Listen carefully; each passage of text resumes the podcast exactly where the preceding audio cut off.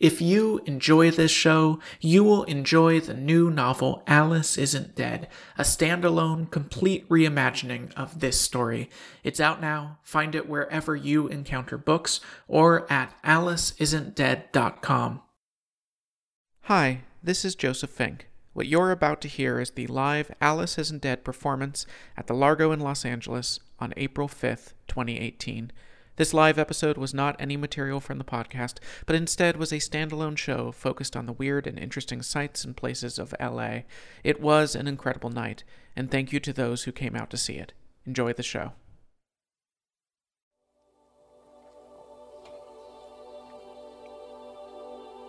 Oh. I'm sorry. I, um. I didn't expect. Um. I, I didn't know that anybody would be listening. okay. Um, when you tell a story, you should expect an audience, but sometimes I don't think about that. I just tell the story the same way I breathe, just move life in and out of my body. I suppose you can listen if you want. My name is Keisha. I'm a truck driver. It's weird, isn't it, the, the way that we say our jobs as though they were an identity rather than a thing we do for money? I mean, do you think that outside of capitalism we'd confuse our self image with what pays the bills? Sorry, I, I got away from myself. Story, not polemic, right. I became a truck driver because, well, that, that's a long one. I thought my wife, Alice, was dead. But she isn't dead. She's out there, somewhere on the highways and back roads. And I'm trying to find her. Just driving my truck around and around looking for her. That's who I am, really. I am the one that looks for Alice. And Alice is the one who isn't dead, but isn't here.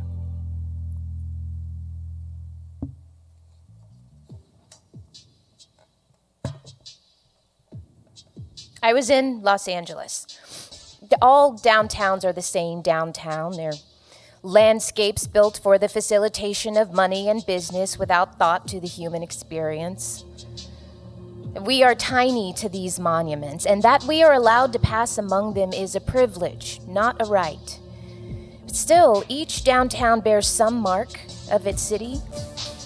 The LA downtown, despite surface similarities, could not be mistaken for New York or Chicago. It's too eclectic, it's too strange in its architecture.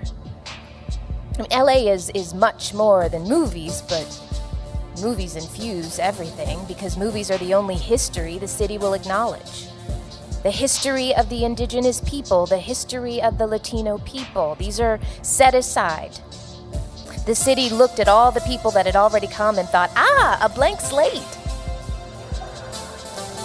And so they did not draw from the Gabrielino or the Chumash or even the Spanish in their missions. They drew from the movies from the foundational idea that LA could and should be anywhere in the world. So the style of LA is every style. Each house and each neighborhood built in wildly different ways. It's Art Deco and Spanish stucco and mid century modern. In Brand Park, out in Glendale, there's this enormous house turned public library that is less actual Middle Eastern and more movie Middle Eastern built by the wealthy white man whose garden that park once was. There's nowhere in LA that feels stylistically of one piece, and it is that incoherence that provides the coherence of the city.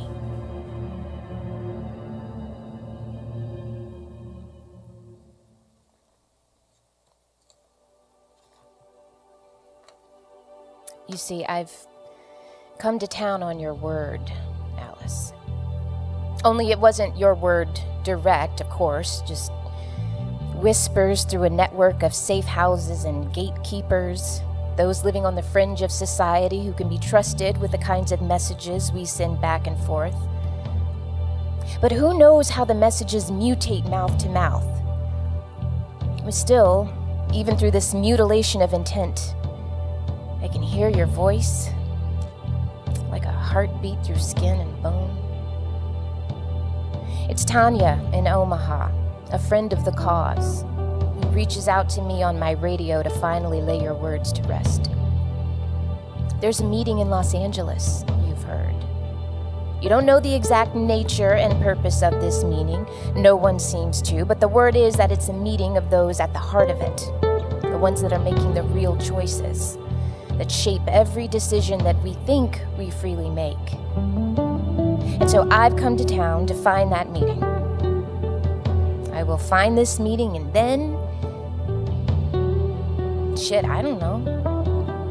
And then I will decide what to do next. I'm faced with a mystery that's so much bigger than myself that it sits like an uneven weight in my chest. I feel off balance, so I take comfort in smaller mysteries, ones that don't matter at all.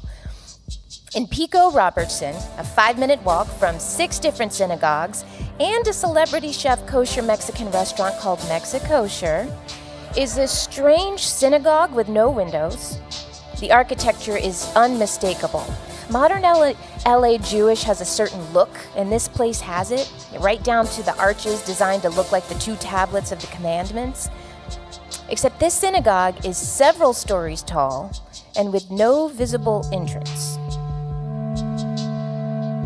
What does it mean to blend in? What, what does it mean to, to disguise? What does it mean to stick out? These are intrinsically Jewish questions, a people that has, throughout over a thousand years of oppression, variously done all three. In this way, too, the building is very Jewish. Of course, it is not a synagogue. It is, in fact, 40 oil wells, hidden inside a soundproofed structure designed to look like a synagogue. And it is not the only one. Just five minutes down the road is an office building with no doors and no windows. That one is 50 wells. The machinery of our system is not hidden below us, it is disguised among us. Rocks that are actually utility boxes, trees that are cell towers. That vacant house that we walk by day after day, the one with the opaque windows, actually a maintenance entrance for the metro which buildings are real and which ones are disguises. I mean, it doesn't matter, I suppose.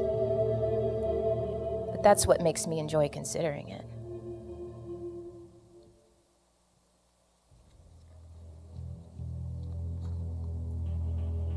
Sylvia's here too.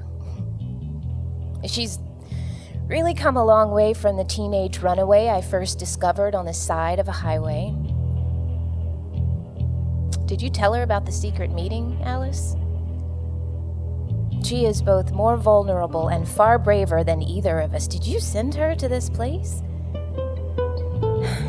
Well, we reunited on one of the vacant cul de sacs near LAX, where neighborhoods that had once been in the airport's buffer zone were now demolished.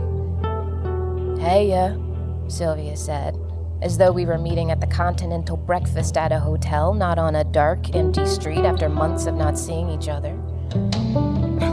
hey, yourself, I said. Why did you come? She shrugged, performed nonchalance. Same reason as you, I guess. Well, then I guess neither of us knew. Because I had no idea why I was there. I didn't even know who was meeting in this town. Let's start with that. Okay, what what organization, what secret brotherhood, what ancient cabal that influences world events is now sitting around the table in some sterile backroom of this sunny, thirsty city? I could have asked Sylvia what she knew about it, but I didn't. I felt like I would be following a script you gave to me, Alice, and I am not interested in your dictating my actions. So instead, I asked her, How you been? And she took a long, slow breath that was more answer than words could ever be. I've been good, she said, You know, trying my best, finding places to sleep, finding a friendly face on the other side of a meal. She shrugged. I guess it's the same struggle for everyone. But those of us who live on the road, everything is amplified, you know? I do know. God damn it, I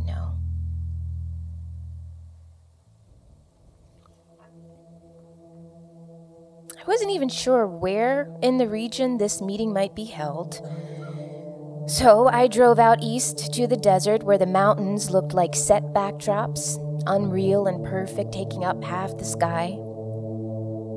Palm Springs, the town killed by cheap plane tickets. Why drive two hours from the city for the weekend when it's possible to weekend in Honolulu or Costa Rica instead? Then, having died, Palm Springs hung on just long enough for everything dated about it to become vintage cool. Now it's back. A mid century modern paradise of steel beams and rock walls and that style of beautiful but featureless wooden security fence that only exists in Southern California. Old motels, not updated since the heyday of the 50s, now are converted to hip resorts with farm to table food and upscale tiki bars. The city is an Instagram feed, which is both snark and compliment because it is a genuinely beautiful place. I wandered the town, feeling that there was something worth finding there, but unsure where it would be hidden. I visited Elvis's honeymoon hideaway, a garish airplane of a house with giant wings of a roof looming at the end of a cul de sac, providing kitsch to the dwindling population of Elvis enthusiasts. That house was put on sale for 9 million a few years back and is now reduced to an easy 4, so make those owners an offer and you too could own a house that is listed as a historical site. A place where Elvis had sex a few times. Probably doesn't have a dishwasher though, so. Just south of Cathedral City, I saw a sign that looked familiar. It's this huge neon pink elephant, mouth wide and mid laugh, splashing herself. A pink elephant car wash. The sign has a twin sister in Seattle. That one is famous. It was weird running into her in the desert, too. It was like driving through the suburbs and suddenly finding out that 150 years ago they also built an Eiffel Tower in Pomona. I stopped the car and I just gawked up at her. It made me so happy. And then, looking down from the sign, the horror came to me. I saw someone walking towards me with a shuffle that I recognized. Like their legs had no muscle or bone, but were heavy sacks of meat attached to their body. One dead leg thrust forward after another, and as the man came close, he looked up, and I went from dread suspicion to horrible certainty. He's one of those creatures that I call thistlemen.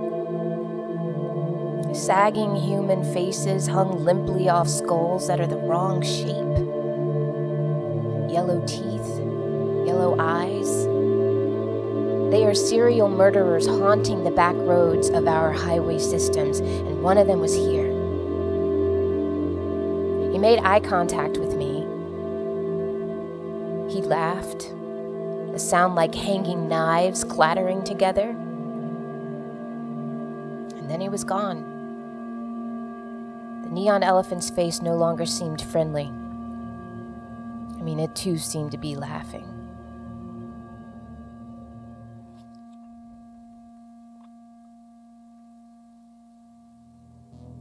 Sylvia and I, we, we split up for the day. We just watched the traffic of people looking for suspicious crowds, folks that don't fit in with the tourists, and the beautiful people working as baristas just for now. Of course, we don't know what those suspicious crowds would even look like. Gray men in gray suits going grayly about the tedious business of running the world. Or like the thistlemen, monsters of hideous aspect. I reached out to my friend Lynn, who works as a dispatcher at my trucking company. She and I became friends soon after I started. She doesn't take shit, I don't give shit. We get along that way. Any unusual movements in Los Angeles, I said? Strange shipments, unusual routings, anything? You know I can't tell you that, she said. What if I said please? I said. She snorted into the phone. In that case, sure, she said. I always like you when you're polite. Let me see what I can find. Sylvia and I saw nothing of note that day. We ate together at a Korean barbecue place built into the dome of what had once been a restaurant shaped like a hat. This is nice, she said, towards the end of the dinner. It was. It really was.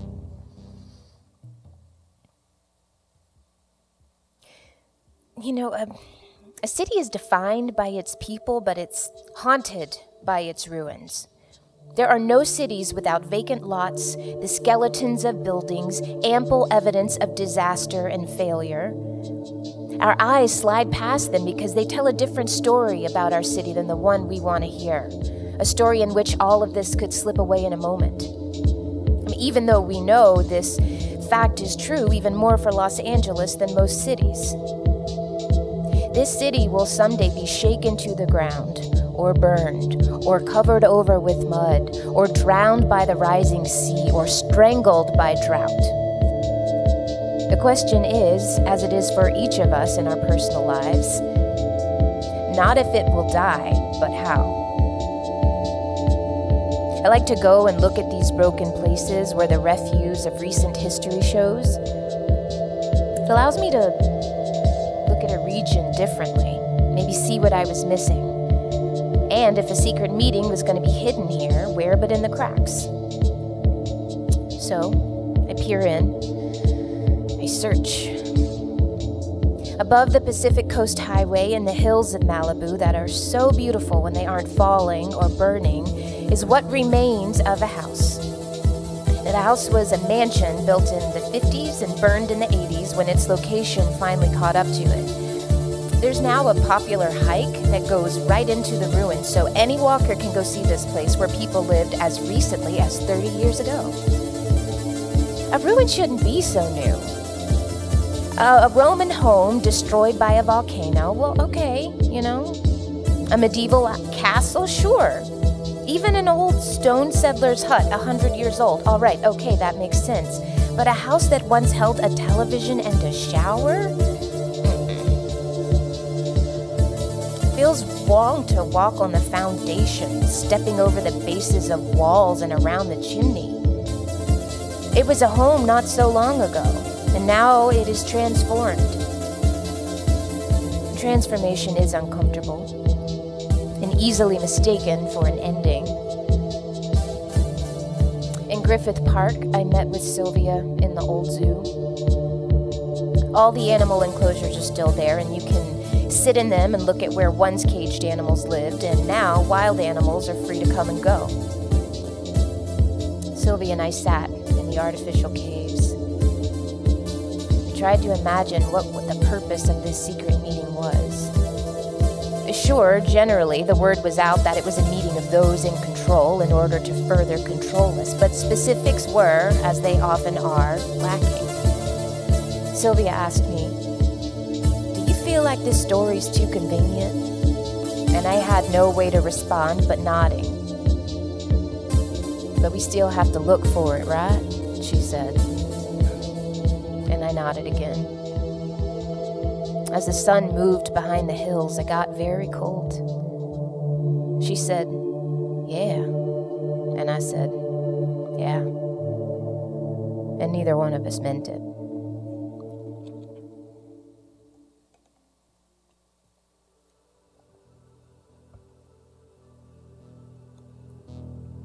gentrification comes for us all. Let's leave aside for a moment the many issues of endangered communities and rocketing prices and consider just two cases of what people will look past to get access to LA property.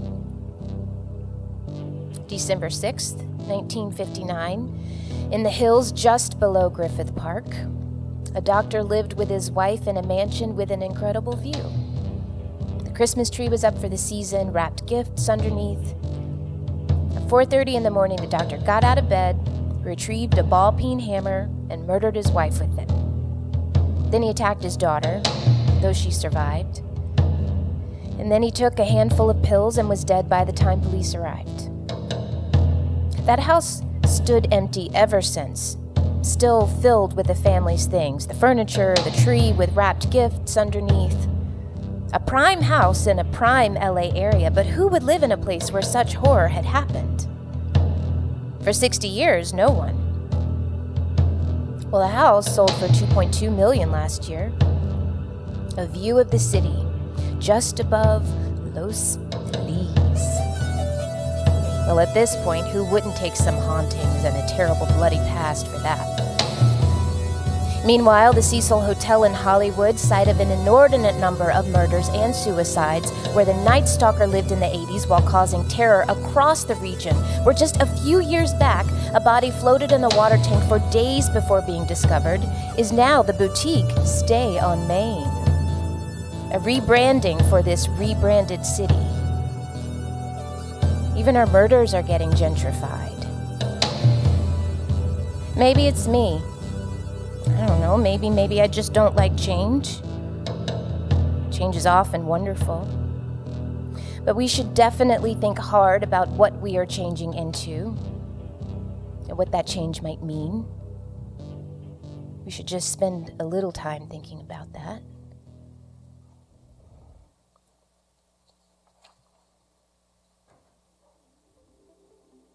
Still searching for this meeting, I went up the coast, over the grade, and down toward Oxnard.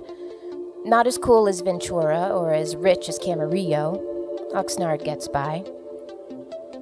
As I waited to hear from Lynn, I walked the beach on Silver Strand, just watching the surfers, many, even now in the winter. Nothing will keep them out of those frigid Alaskan currents. I headed south to Channel Island Harbor, it was absolutely peaceful on its shore. The ocean is chattering and restless. The harbor sleeps.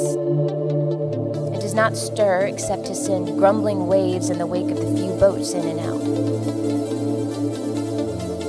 During my walk, I saw a rowboat, old, practically falling apart. Something about the occupants of the rowboat made me look closer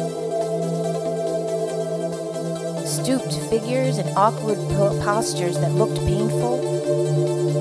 One of them turned to face me, though the boat was 60 feet offshore, and even at that distance I could see. Two thistlemen floating in a rowboat in the sound.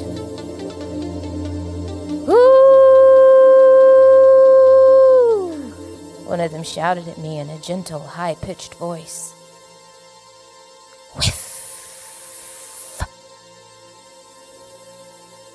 There was something that looked a lot like a human arm poking out over the rim of the rowboat. I returned to my truck. Not everything is my problem.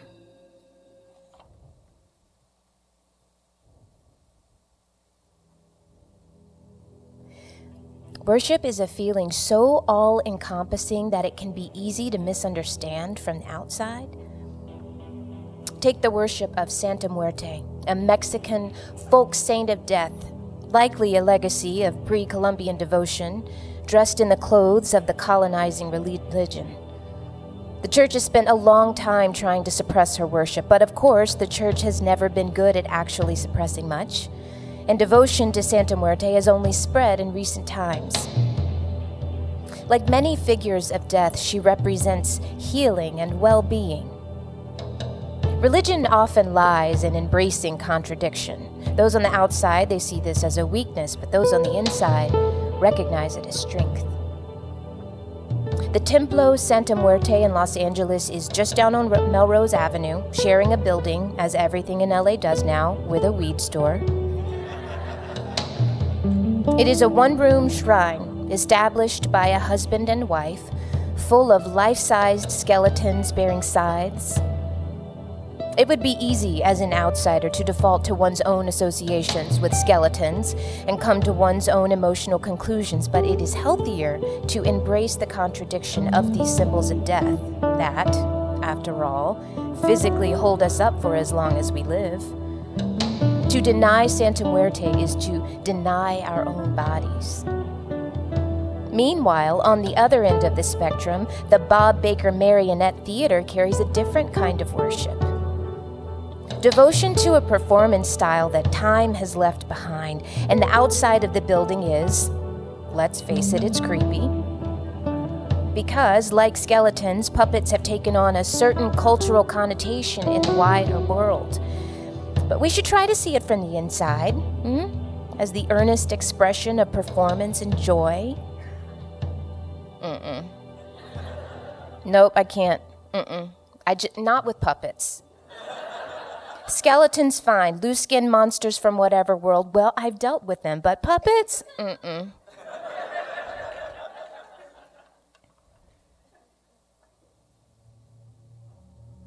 Lynn got back to me.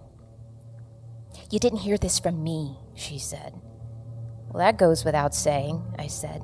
No, it doesn't, she responded, because I just told you that. Now, there have been some shipments that don't belong to any company. Or the company info is missing from them. I can't understand what I'm looking at. They certainly don't hold up to any scrutiny at all, so I don't think that they were expecting scrutiny. These things stand out so bad that they might as well be big red arrows pointing at a location in Los Angeles. It was late afternoon. Sylvia was asleep in the back of the truck's cab. I lowered my voice. Where? She told me. I looked at Sylvia, knowing she would want me to wake her up, to take her with me. But I didn't. I let her sleep. I went alone. Better that one of us survive. I went where Lynn told me. Up La Cienega, past a mall and a hospital. I came to the address she gave me. An unassuming place. If it weren't for the brightly lit sign, I might not have even spotted it from the street. I went through the gates. There's a courtyard there. Deserted. The air was still, and there was no sound, but the stillness felt temporary, like the pause after an act of violence before anyone can get over their shock and react. I continued through the doors Not the grand hall I might have expected for a meeting like this, but a cozy place. Rows of theater seats. A stage draped in red curtains from which a speaker stood addressing the crowd. There was music. Was that music?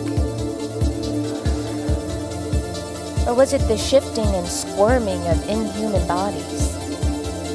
Because there was something inhuman in this place, I could feel it. Not the people in the seats, they seemed completely human, looking up at the person speaking, following the narrative, and slowly having information dawn on them. In fact, the people in the seats did not at all seem like the kind of people I would expect at a meeting like this. Were these the powerful? The wicked? Were these the unseen hands ushering us to disaster? Looks can be deceiving. Everything can be deceiving, up to and including the truth, but no. I did not think that these were monsters. I thought they were people like me. People lured to this spot for the same reason I had been, because the story of the meeting had been a very good story. It played exactly into how I had thought the world works. It fed my suspicions and it led me to this place. And I think the same was true for every person in that room. They were there, like I was there, looking for a good story. But why were they led there? Hmm? If the meeting itself was a decoy, then what was the true purpose of this moment? And that's when I saw them. Lingering in the shadows at the edges of the crowd. Men with faces that sagged, flesh that peeled, yellow teeth, yellow eyes. Thistlemen ringed the crowd. Wolves to sheep, hawks to bunnies, hunters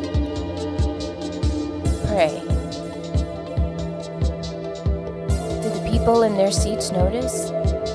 Did they look into the shadows and see the inhuman eyes peering back at them? Did they smell the breath of the thistlemen like mildew, like soil?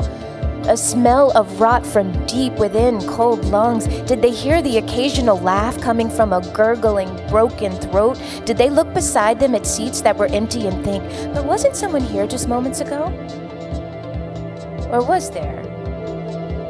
Surely there wasn't, because where could they have gone? And in the shadows, at the edges of the crowd, the people that had once sat in those seats were led into a place from which they could never return. I understood. A simple plan, tell an irresistible story. A story that is exactly what all of us fighting Thistle might want to hear. That we were right all along. That the world really is against us in so simple and easy a way that the culprits could all meet in one room. And we would come to hear that story, and then Thistle would take us. Why hunt when instead they could lure? Standing in the door to that hall of horrors, I saw the faces of the thistlemen as they turned and noticed. One gave a yelp and started to lope towards me, and I fled.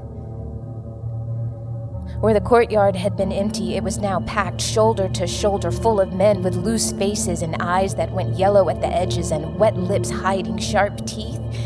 They were waiting for the crowd inside, hungry creatures preparing to feed on any person who stepped out of that theater. I pushed into and past them, using their momentary surprise to escape, and I ran until my throat was dry and ragged through that courtyard and out to where the lights of the strip club across the way flashed back and forth, back and forth, and then into my car, and then onto the maze of freeways where it is so easy to disappear. I kept my eye glued on the mirrors, but no one was chasing me. Somewhere behind me, an audience of innocents remained in Thistle's trap. And I wouldn't help them. I couldn't. Instead, I went back to the trunk. Sylvia was still asleep in the cot. I sat in the driver's seat. I was exhausted. The sun had fully set, and I allowed my eyelids to drift downwards. Hey, said Sylvia. She was in the passenger seat, turned sideways towards me. It was light again. I don't know how long I'd slept. I know I didn't dream. There are small mercies in life, I guess. Did you find out anything? Sylvia said. I looked in her eyes. She's so young. It wasn't right and it wasn't fair that she was out here like me on this labyrinth of roads and rest stops. But that's just what it was. For her and for me and for so many others. She looked at me with trust. And I looked right back and I said, I didn't find anything.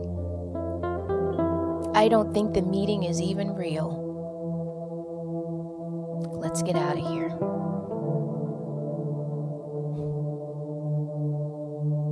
Sylvia yawned. She stretched. She nodded. Yeah, okay, she said. Might as well. Too bad this turned out to be nothing. Too bad, I said. So, now here I am telling the story from just outside of Ashland, Oregon. Los Angeles is hundreds of miles behind me now. It isn't far enough. I love you, Alice. I stayed alive another day. You do the same, okay?